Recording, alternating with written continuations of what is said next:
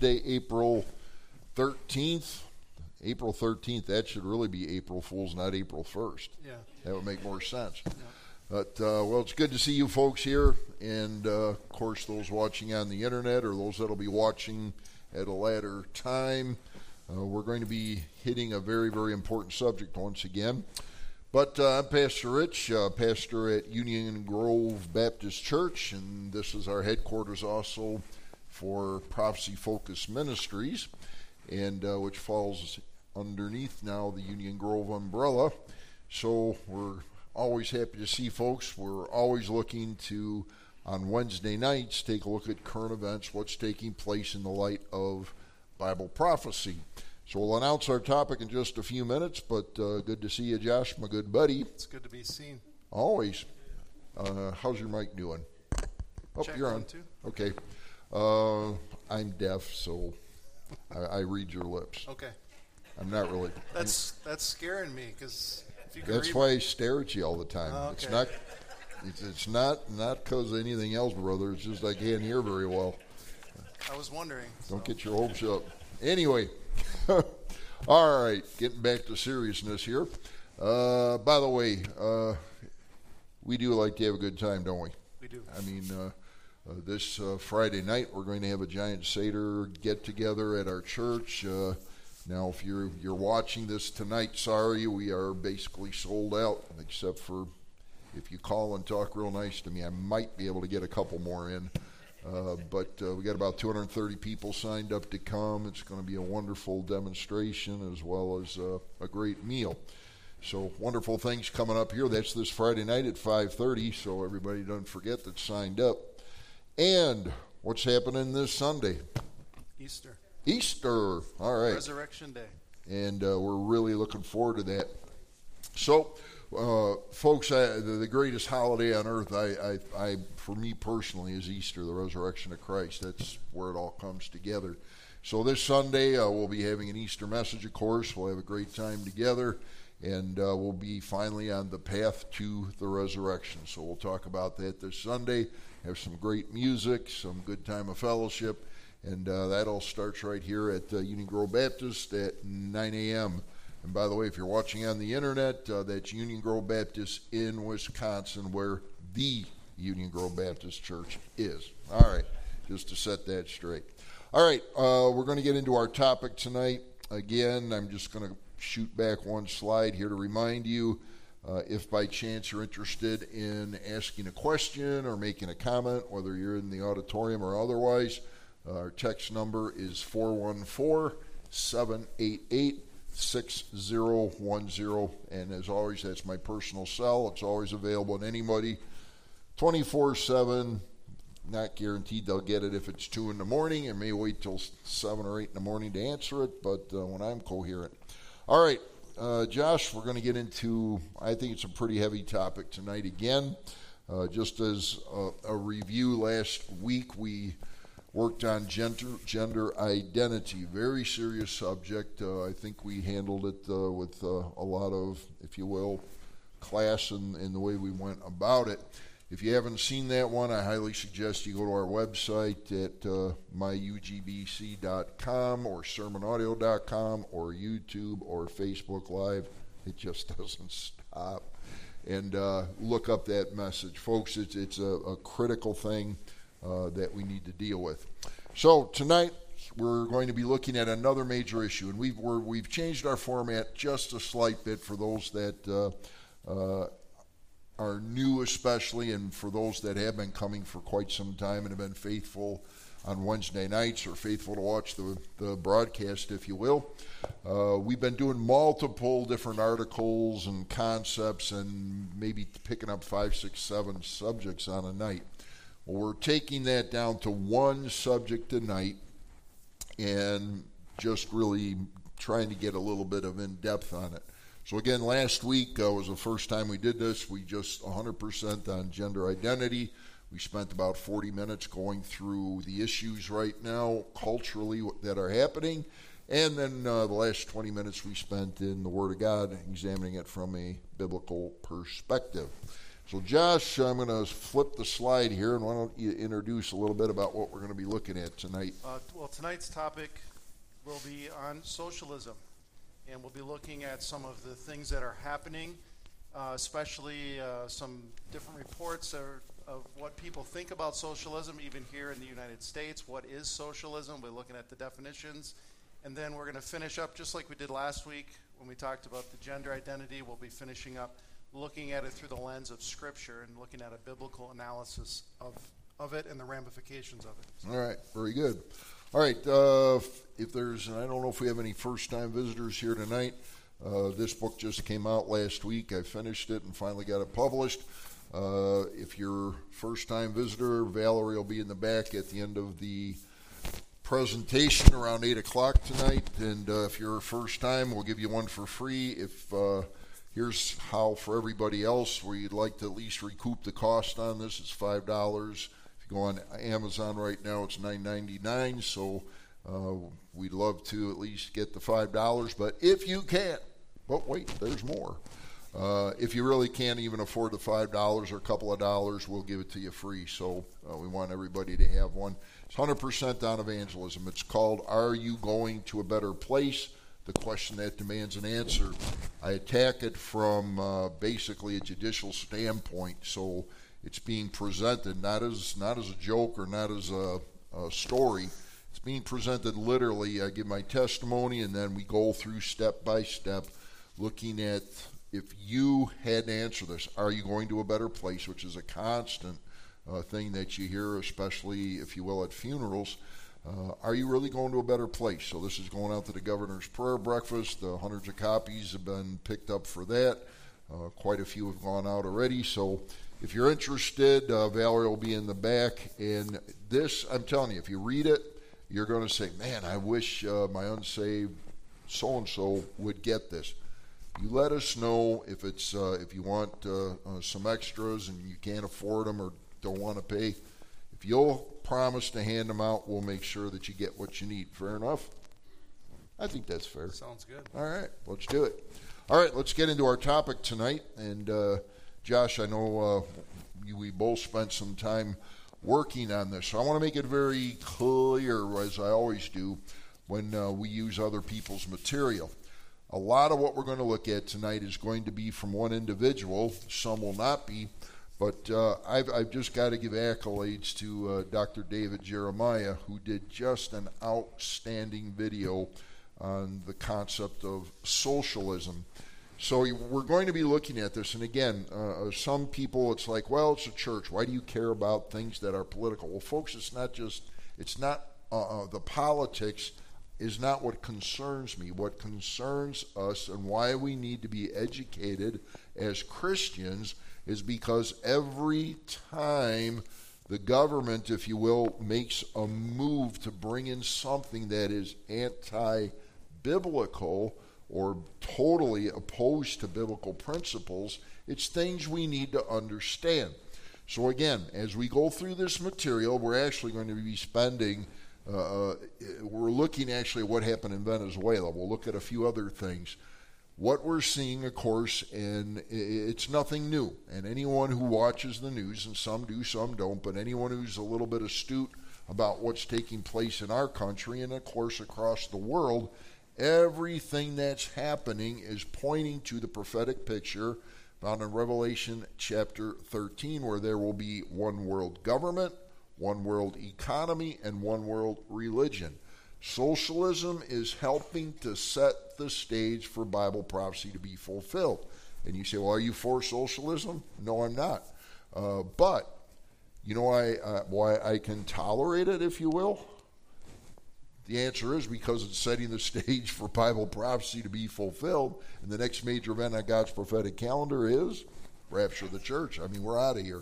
So every time we look at these things, it's not to basically throw a fit about what the government's doing or worldwide governments, if you will. It's analyzing things in the light of Bible prophecy to see things that are taking place and how, if you will, the world, including America, is heading in that direction. All right, we're going to go through these things, and then we'll spend some time on that, and then we'll get into the biblical perspective in a little bit. I'm going to set the stage, and then Josh, I'll turn it over to you to do a few of these. All right, so we're looking at what basically happened in Venezuela, which had a massive move towards socialism, and it did not go well.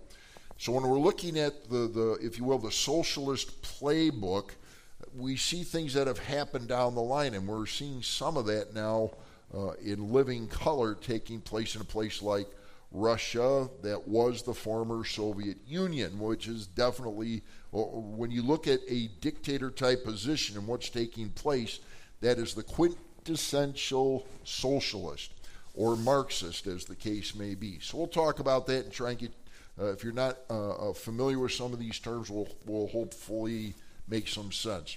So the places that have had really implemented socialism, the Soviet Union, which of course already collapsed, but now Russia's taking the place of that and doing a good job of going in that direction. Cuba, China. Okay, we've been talked a ton about China here. When you look at China, when you have a very, very strong dictator that's running the country, that is going in the socialist Marxist agenda, and many other nations, of which the main one we'll be examining tonight is Venezuela. Now I want to do one caveat, and then I'm going to have you start taking some of these, and we'll chit-chat back and forth. When we're talking about socialism, and there's some articles or some YouTube videos out on the internet that talk about the graces, the wonders of socialism. They specifically cite the Scandinavian countries. We're going to spend the entire program in 2 weeks. Next week we won't be on due to Easter, but the week after that we're going to talk about welfare states, welfare countries, and what that means. When you're looking at the Scandinavian scenario, they're not true socialists yet. You'll see a lot of the things that are currently happening in America that are mimicking things that are happening in Scandinavia. You'll see that with, and again, no disrespect meant, you take it as you will, Obamacare is moving right down that same line. Other government programs that we have in America are basically, they're on the precipice that are starting to slide, if you will, into socialism. Now you say, well, man, I love these programs, and this is a great program, and that's a great program. And at the beginning, socialist programs can look really, really good, especially to those who are what? Who are benefiting by them. But when you get into the reality of them, and all of a sudden, all of these things that start with a little teeny thing, and all of a sudden they branch out until what? The government has complete control over everything. All right, Josh, I've kind of set the stage. I know you've done your homework, so let's start going through these things. So what we have here is a list of 15 action steps that Hugo Chavez took when he brought Venezuela into socialism. So we're going to look at those 15 things. He implemented the socialist playbook that was formulated by the Soviet Union, which we mentioned, Cuba, China, and other nations. So number one, his first task was to rewrite the Venezuelan constitution, guaranteeing citizens the so-called free rights of government. Now, doesn't that sound good? Yeah, it sounds great. Right. On its face, these things sound wonderful. It's like, here's what the government can do for you. And that is exactly what you're seeing taking place. And again, please don't think this is that we're out here slamming our current government.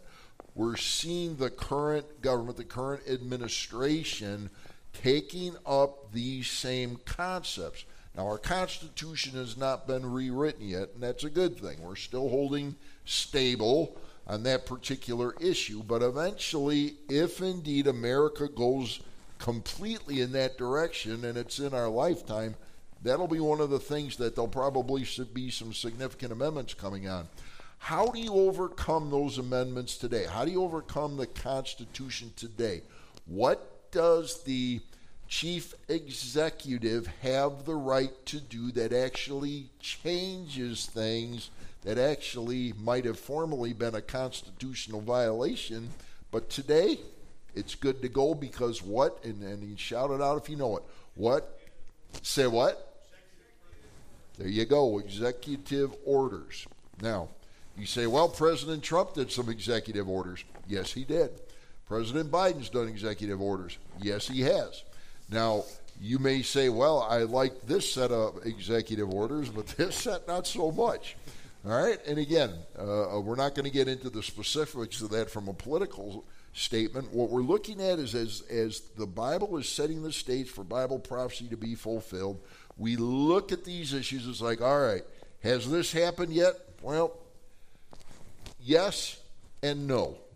On its face, Constitution still just as intact as it ever was. But, and again, it's so hard not to get involved into the actual politics that's taking place, but two presidents, the last two administrations, have each had the chance to get a Supreme Court justice put in place. Does that have a major impact on the way things are going to function in our country? Right? It does. So when we look at that, and that's, again, why I always encourage folks to go out and vote. Vote your conscience. Vote who you believe will do the best job. From what perspective? Well, if we're trying to maintain a good, godly country, then these things become extremely important, as was just pointed out in the last few weeks. So the president or the country or the administration or who's in the Senate or who's in Congress is going to determine what happens in this church someday. Right now we still have freedom. That could change someday, and I honestly believe it will change someday. Hopefully we're raptured before that happens. Amen. All right, Josh, next. All right. Number two, Chavez provided government-controlled health care. Talk to me about it. So we're seeing this, of course, a little bit in our country as well. So the government took over all of the medical field and decided the treatments, decided who would get treated and who wouldn't. And so it became completely under their control. Okay, so I think what you're referencing is a lot of the COVID issues. Oh, yeah. Okay, sure. So I mean, we've seen that in living color, and we've seen it in living color right here in Union Grove and counties that surround us. So when all of a sudden, and of course there is still some freedom, I mean, it's not 100% socialized medicine yet, but when the government, when the federal mandates come out and they limit care, and we've seen it. We have people that have experienced it. I know a few sitting in this room right now have gone through it and experienced it. It's a real deal. So when the government gets involved in private health care, when they make mandates, when they make federal rules, when you have one specific individual who basically, and I won't name who he is, but it's Dr. starts with an F. All of a sudden, he disappeared off the scene for several weeks. You haven't heard hide nor hair of the guy. And all of a sudden, last week, guess who pops up again? Right? And it's like, but that is a federal issue and their invasion into, if you will, private medicine, which is taking place. So when you have, and folks, how many of you enjoy paying exorbitant medical bills? How many of you love, after your insurance pays their whatever percentage on your, those of you that have insurance, which I assume everybody does, and if you don't, that's where the, if you will, the federalized insurance can pop in based on income. But there are caveats to that as to the kind of care you get. What happens, just speaking about this, what happens when the hospitals were full at one point and all of a sudden you've got a serious medical condition, and what did they tell you? You have to wait. Bye-bye. Yeah. There's no room at the end. All right? So these are huge issues when, if you will, the government steps in and starts controlling things, boy, we could go on all night for this. This is actually a whole session in itself. Yeah. What happens when the government says, you're sick, but because a former maybe administration guy from the federal government said this was a good medication, and all of a sudden they shut it off because he said it was good? It can't be good. Yeah. That's what happens, folks, when you go down the socialist path. All right, what's next? Number three, he instituted free college education. I like that. Yeah. Yeah. Free college. What do you know about that? Well, just from what I'm seeing here is there's a big push right now to eliminate student debt, college student, university student debt. And the problem is that somebody is responsible for that money, and they're just moving the responsibility from the students that got the education, really, I believe, to the taxpayers, if I'm understanding their program right. I think you understand it fairly well. All right, so let's ask a question. We'll be looking at this from a biblical perspective in a few minutes. So, Josh, I've probably, and by the way, I literally paid off my own school bills. I've been through multiple schools. I have 2 doctorates, which means I had to get a master's and a bachelor's and all that, and I paid for all of it out of my little pocket, and my dad paid for some for the first few years. So let's say I didn't pay those off, and I get a phone call at least once a week from some agency, which I do, and they said, well, we're ready to forgive your student debt. Here's what you must do. And, of course, I hit block, and it's like I'm not interested. So you got $100,000 debt when you get out of most major colleges today, $100,000. So, Josh, I had, let's say I had $100,000 debt right now. And the government says, you know, Brother Rich, we kind of like you, and we're going to forgive that $100,000 debt. This is a fictional story. It is. Boom.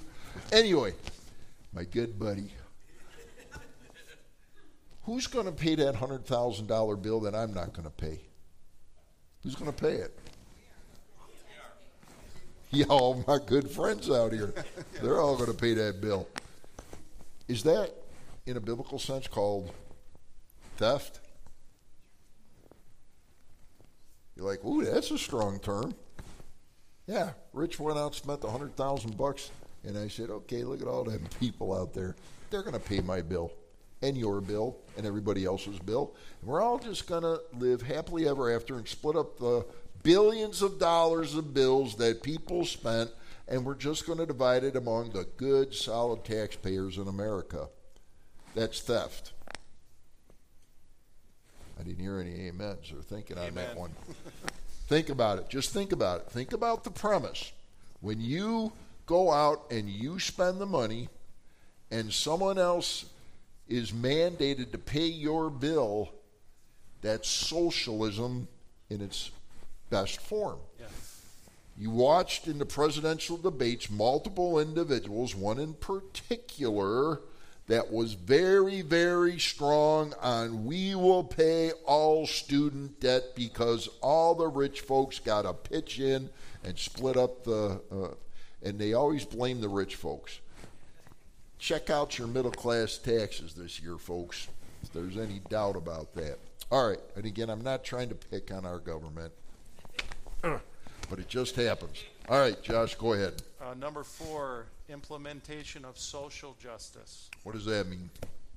Well, basically saying that there's different groups that have been mistreated, and so we have to bring different laws into place or rights into place that favor them and kind of try to repair something from the past, for example, that the people in the present didn't necessarily have a responsibility to do because they weren't alive back when those things happened. So. All right. So what's the best way to get somebody feeling empowered? You make them victims. Yeah. All right. We talked a great deal about that last week when we talked about gender identity. One of the key things in socialism is for those that are in a minority. 0.34% we talked about last week. And that caused a massive change in some things, including passports and federal laws involving the LGBTQI community and so forth. Very minor, but you make them feel like they've been harmed. And what all of a sudden does that little teeny minority do? They scream and get everybody's attention.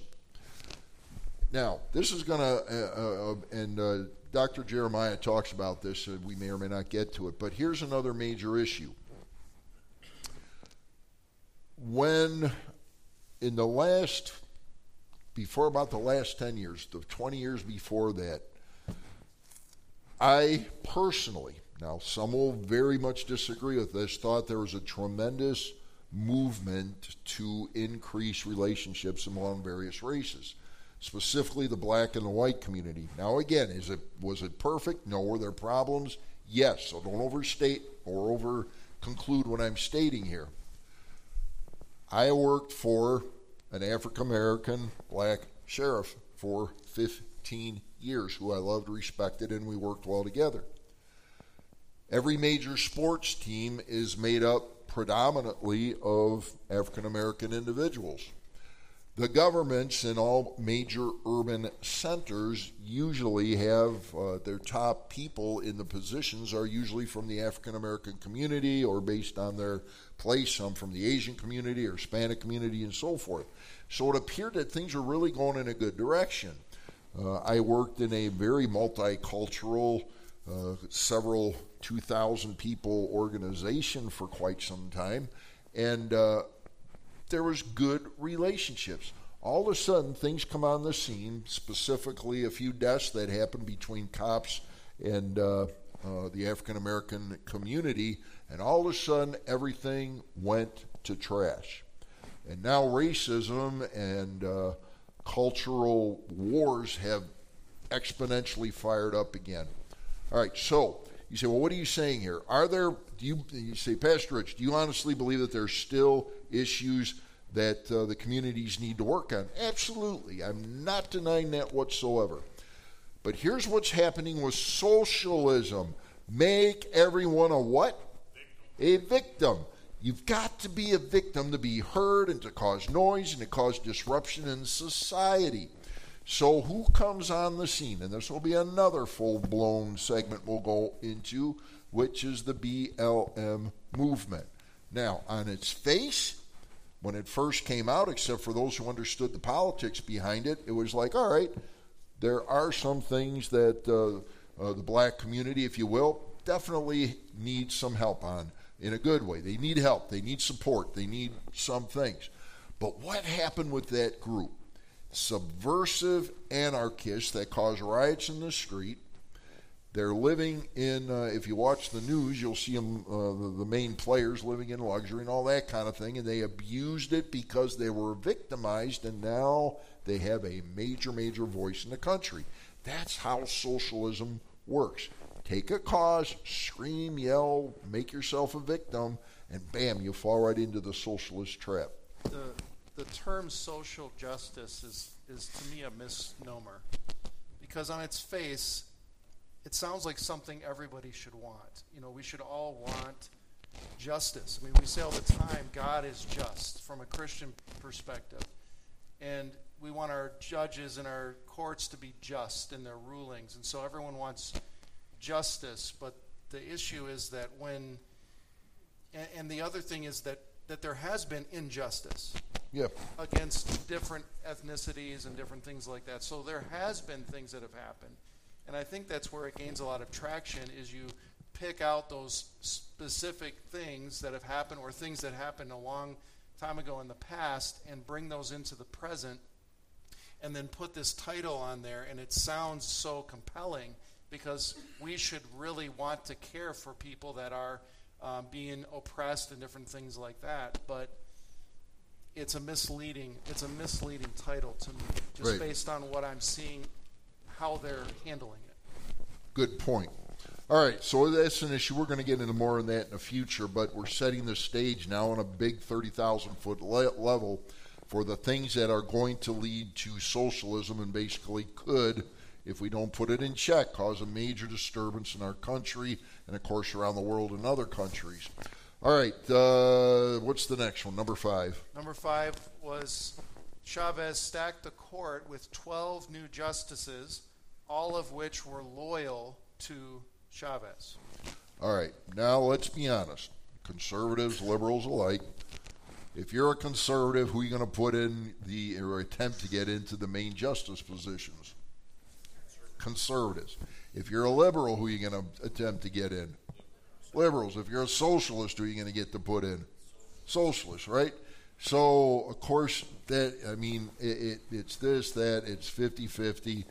But when there's an attempt, now it hasn't happened yet, but what happens if all of the sudden things change and now they say, well, we're going to stack a bunch of more courts, we're going to add positions, we're going to change things.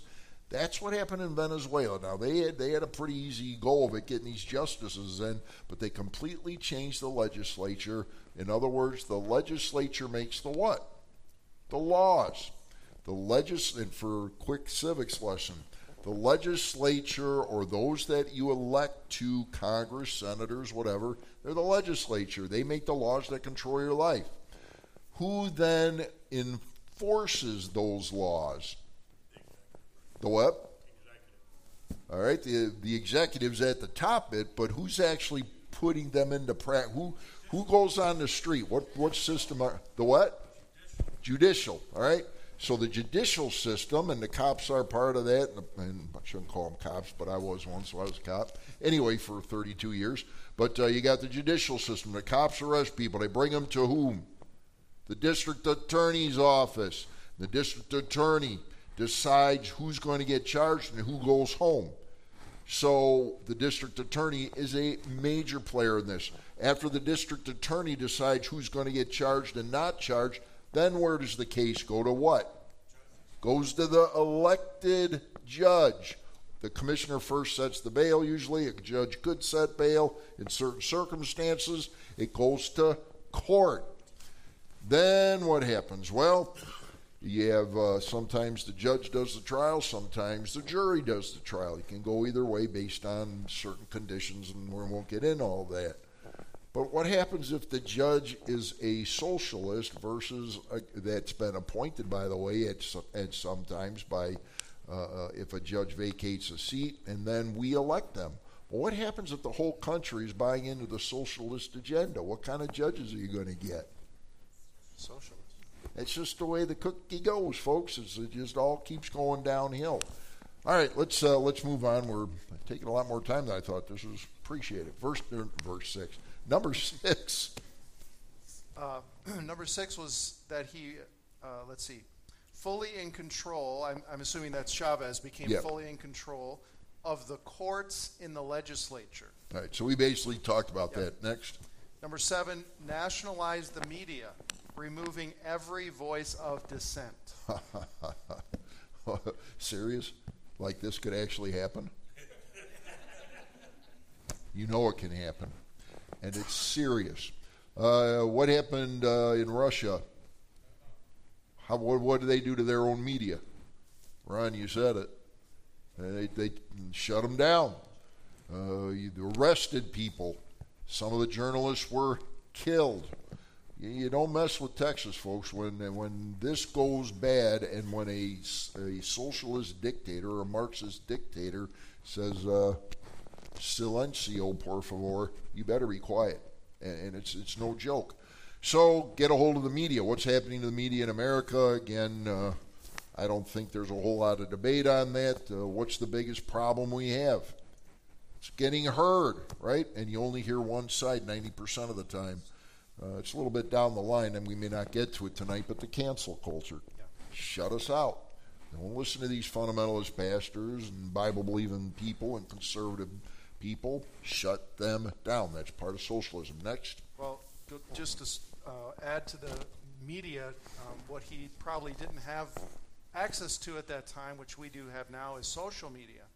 And so we're seeing social media and the free speech that was available there is being taken away as well. So just as a... Yep, no, it's good. Comment. Next. Number 8, authorized government agencies to seize privately owned wealth and property from Venezuela citizens, all in the name of fairness and equity. We talked about what this is called a little bit earlier. What's this called? Theft. It's called theft. Basically, you got too much, we're taking it.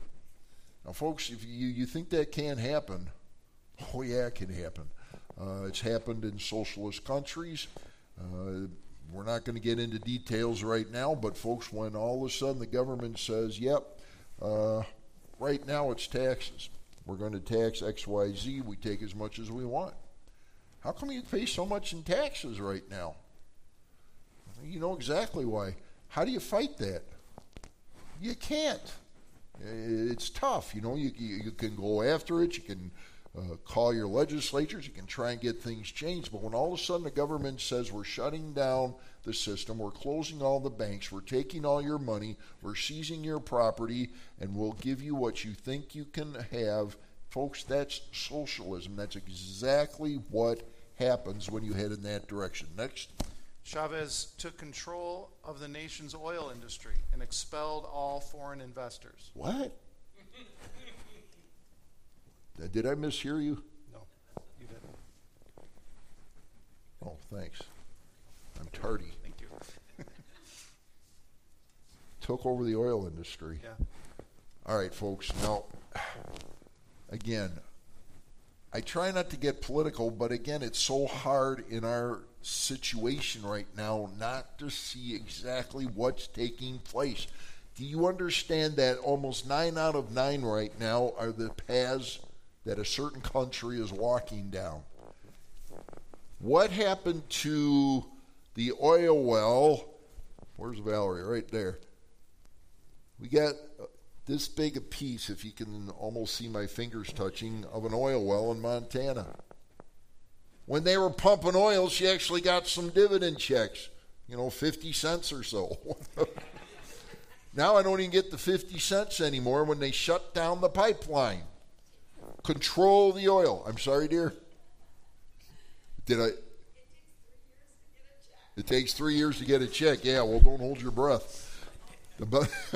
The bottom line is what's taking place, and this is serious. I mean, it's a little funny because we got this little teeny piece of Jed Clampett's oil well, but in reality, what happens when you do what we're doing? You are paying for it today.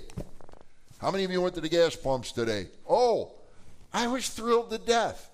$3.59.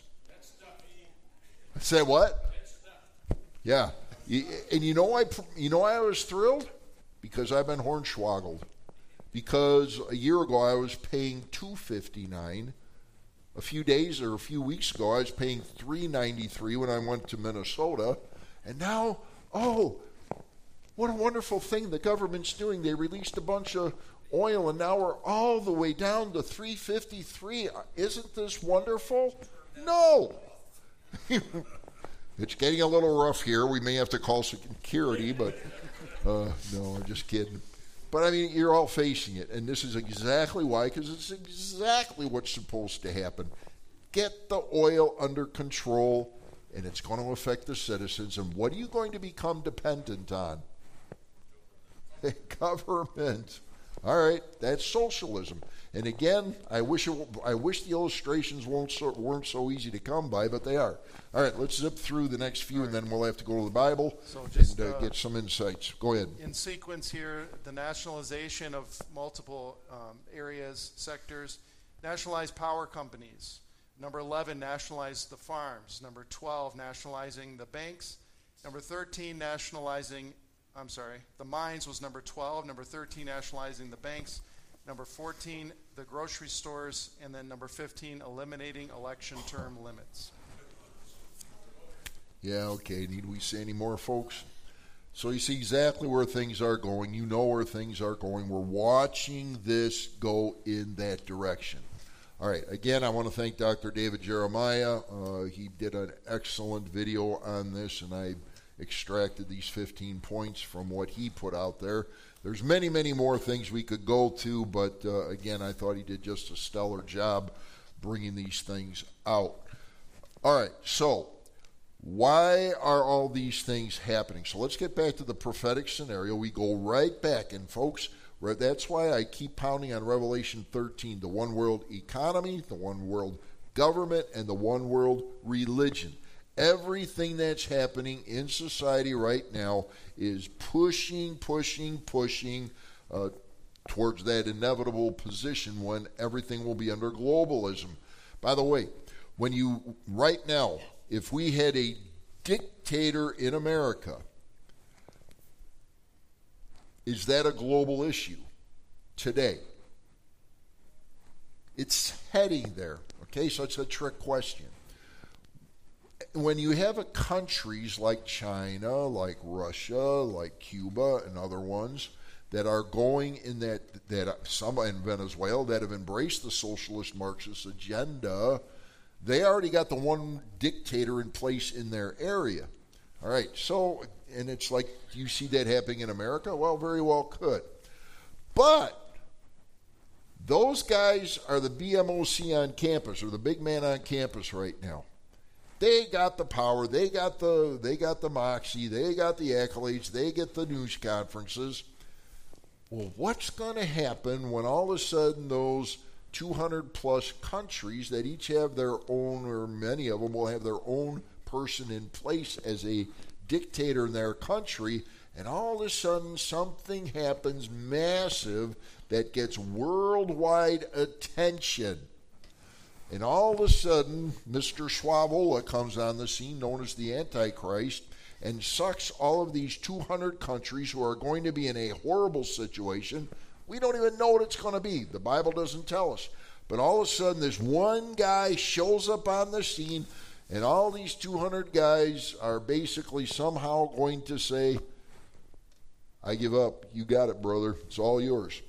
Folks, that's exactly what's going to happen. It's like, that's crazy. It can't happen. We're watching it happen. All right? So God's setting the stage. All right, we're going to come. I want to go to the scriptures now.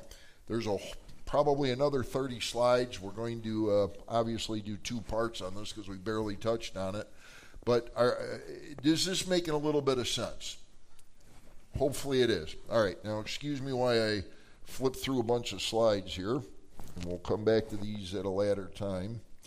But I think it's very important that we spend a little time in the scriptures, because this is called Prophecy Focus, and we're talking about biblical. Oops. Yeah, thanks. Now I'm too far. All right. There we go. Oh, you need to run this. I'll mess it up. All right. So we're going to look at some biblical principles now. It's like, okay, so we've gone all through these 15 different elements, all these different things that are pieces of the socialist culture. What can we do?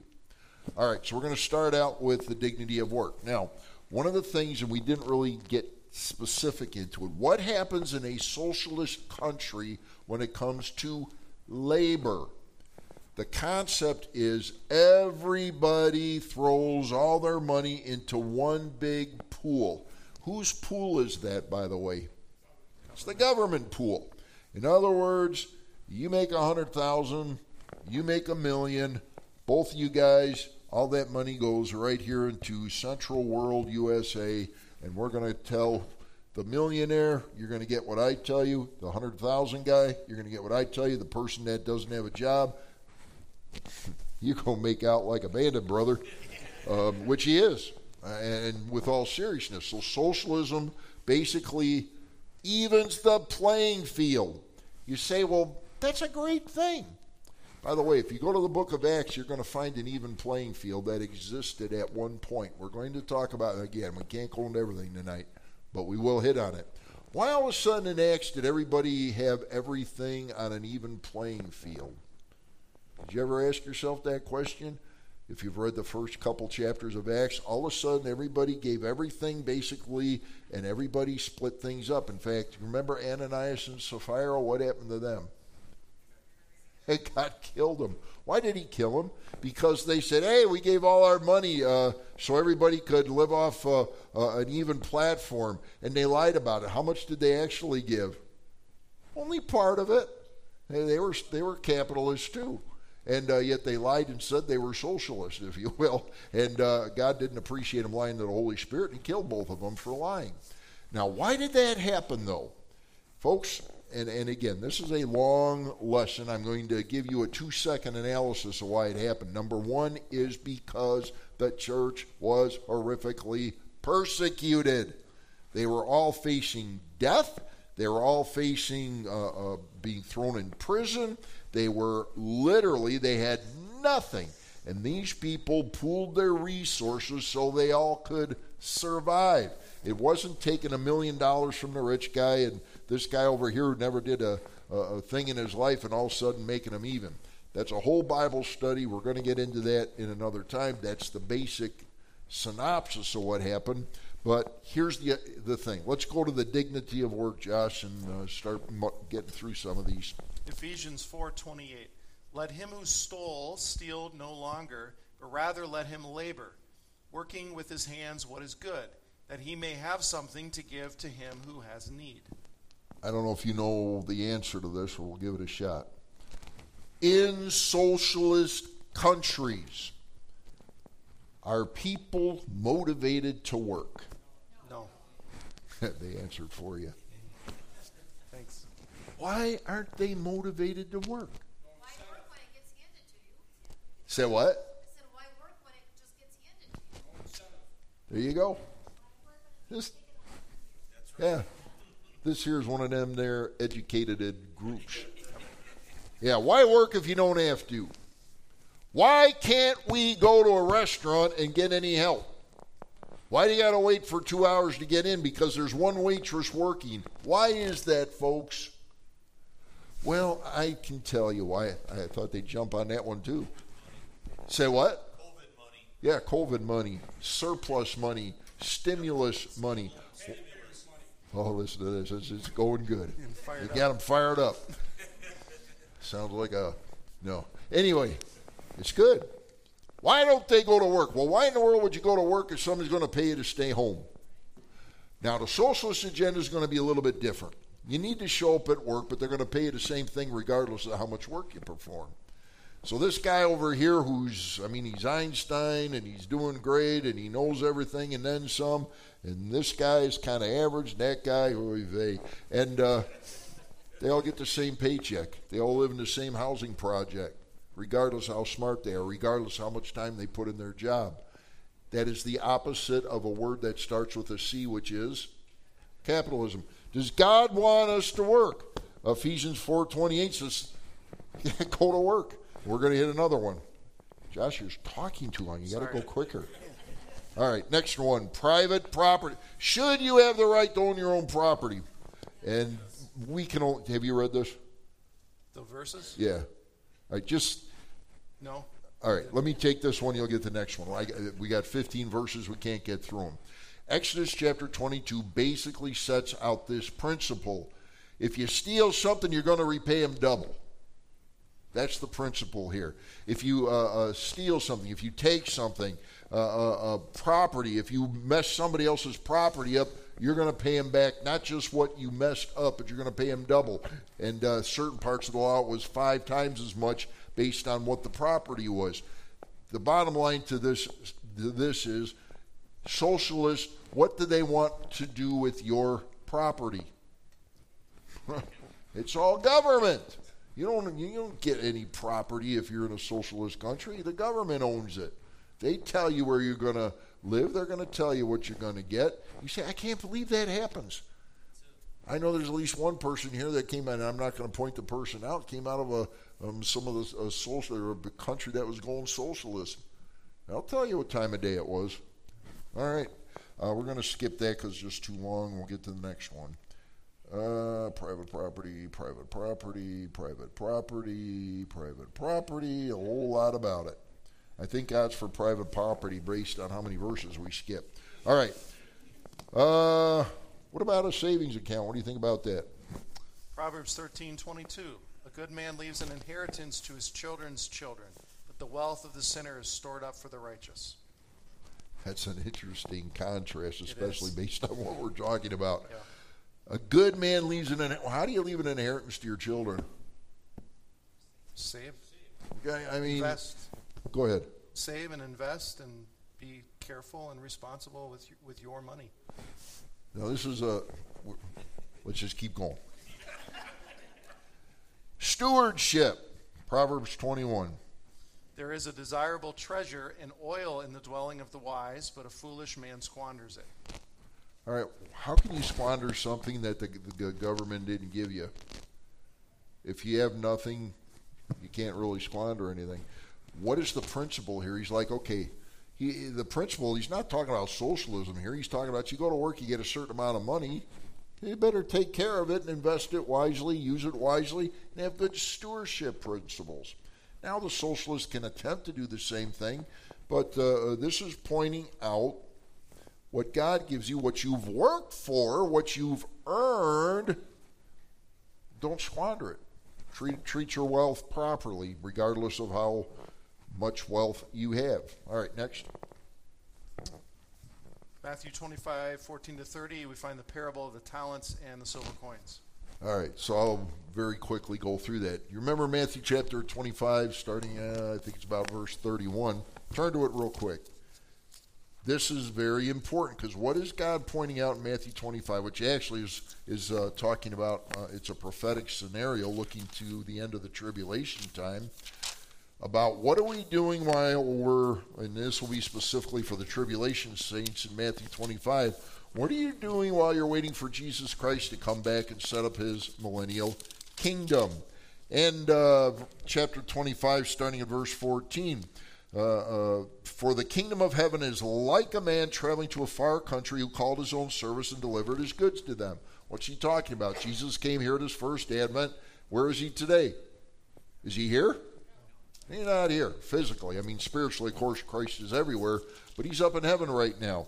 So it says, and it's a parable. It's talking about when Jesus left, what did he do? Well, he said, okay, you guys get to work, invest properly, use your talents, if you will. Talent, speaking of money in this particular, talent was a measure of silver specifically. And he says, what I've left you to invest, or what I've left you to do, make some progress with it, if you will, for the kingdom of God.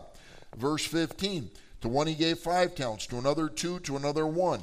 Now, you remember the scenario, what happens? The guy who had 5 talents or 5 measures of silver, he goes out, he invests some, and man, he makes 10 talents, he doubles the wealth. The guy with 2 talents goes out, what does he do? He invests his resources, he pours it into, if you will, what his master had given him, and lo and behold, he doubles his effectiveness. Don't just put this in financial, put this in any resource, any skill that you have, any talent, any gift that God gives to you. And what's God saying?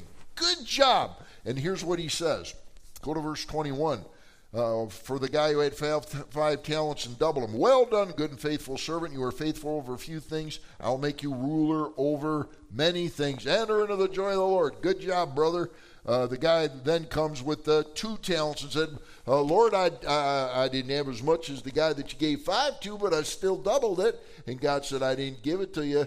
It's the same amount, but what did you do with them? He says, I doubled what you gave me. Verse 22, I've gained 2 more talents. Verse 23, his Lord said to him, now again, this is a parable. This is what Jesus would say to these people. Well done, good and faithful servant. You have been faithful over a few things. I will make you ruler over many things. Enter into the joy of the Lord. It's a party. God's pleased with what they did. Then comes the socialist. Verse 25, I was afraid and went and hid your talent in the ground. Look, take what's yours. Leave me alone. Verse 26, his Lord answered and said to him, you wicked and lazy servant. You knew that I reap where I have not sown and gather where I have not scattered seed. Listen, buddy, here's what you should have done. You ought to have deposited my money with the bankers, and at my coming I would have received back my own with interest. Take his money away. And you know what's really sad, folks? Verse 30, cast the unprofitable servant into the outer darkness. There will be weeping and gnashing of teeth. Now, folks, again, this is a tribulation scenario. It's not... We certainly could make application in the church age, but what's God saying here? He's saying, listen, when I give you resources, when I give you talents, meaning literal skill-type talents, not just money, when I give you talents, when I give you skill sets, yeah, use them for me. That's what God's saying. I ain't just outright, it can't be any plainer. So should we be making proper investments? You can't make an investment if you don't have any resources. And when the government takes resources, it negates everything we looked at. All right, next one. We got about 4 minutes. One quick observation on that parable. God did not spread the wealth evenly. Yeah, very good. Oh, that's very good, isn't it? Good job. Just a thought. That's a great thought. All right. Go ahead. First Timothy 5:18, for the scripture says, you shall not muzzle an ox while it treads out the grain, and the laborer is worthy of his wages. The laborer is worthy of what?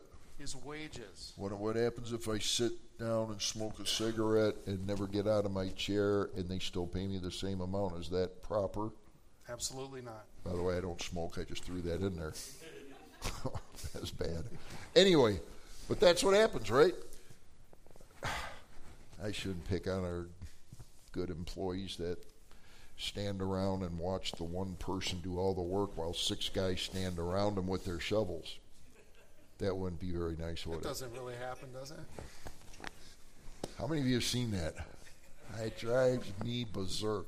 Six guys watching the one guy with the shovel. Yeah. Hey, a little to the right there, buddy. Yeah. Labor, earn your wages. You can't do that. The socialists don't care. Show up at work. We don't care what you do. Next. 2 Thessalonians 3:10-12. For even when we were with you, we commanded you this, if anyone will not work, neither shall he eat. For we hear that there are some who walk among you in a disorderly manner, not working at all, but are busybodies. Now those who are such we command and exhort through our Lord Jesus Christ, that they work in quietness and eat their own bread. I'd eat your own bread if you can't get any, right? Eat your own bread. In other words, go to work. And folks, I know we're preaching to the choir here, but here's why we're bringing these things out, because this is the kind of thing that God is warning us and saying, listen, folks, you better pay attention. And while conservative individuals, specifically in our camp, conservative Christians still exist, we need to do what we can before this goes completely awry and down the wrong tube. How do you do that? Well, try and elect officials that'll do the right thing. Don't give up on the electoral process. Don't give up. Vote. Number two, write those congressmen and those senators. Call them. If we all did it, they would get sick and tired of listening to all of us hit on the same thing. If it's only two or three of us doing it, it's like, yeah, it's just noise. They don't listen to noise. If they think they're going to lose the election, they're going to listen about that. And you take a stand. Now, you don't have to be mean. You don't have to be discourteous. We always speak the truth in what? But you got to speak the truth. Let's see. First Amendment of the Constitution before we lose it. Are you all citizens of America? It doesn't matter if you're a citizen. Do you live in America? It's basically the way it is. Then what do you have the right to do? If they said you're a citizen, even if you're not, and they're going to listen to you, what ought you to do? A redress. In other words, you file a grievance with the government. Say, that's a lot of work, and will they really listen? Don't think negative. Think positive. What can we do? All right, we've got time for the last one here. Exodus 20:15, the commandment, you shall not steal. And then Ephesians 4:28 we read earlier. All right, read it one more time, please. Let him whose soul steal no longer, but rather let him labor, working with his hands what is good, that he may have something to give him who has need. One more. Exodus 20:17. You shall not covet your neighbor's house. You shall not covet your neighbor's wife, nor his male servant, nor his female servant, nor his ox, nor his donkey, nor anything that is your neighbor's.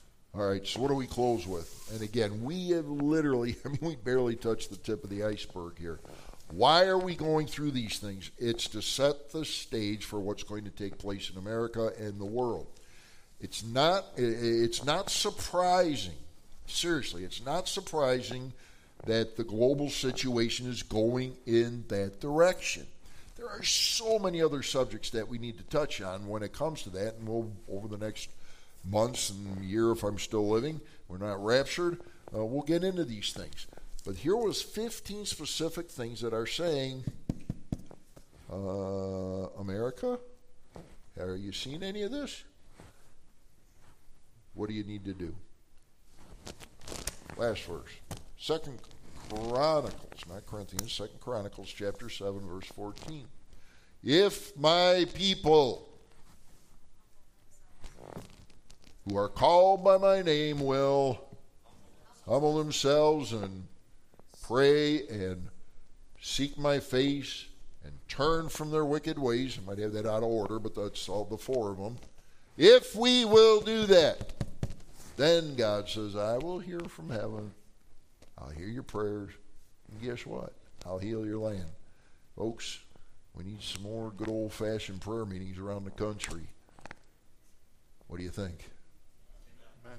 Josh, pulls us out. Father, we just thank you so much that we can indeed bring all these things to you in prayer. Please help us to be a praying church and a praying people, Lord, to constantly bring these issues to the throne of grace. Help us indeed to humble ourselves, Lord, and to search our hearts for the pride that might be there. And I just pray that we would fervently seek your face as your people.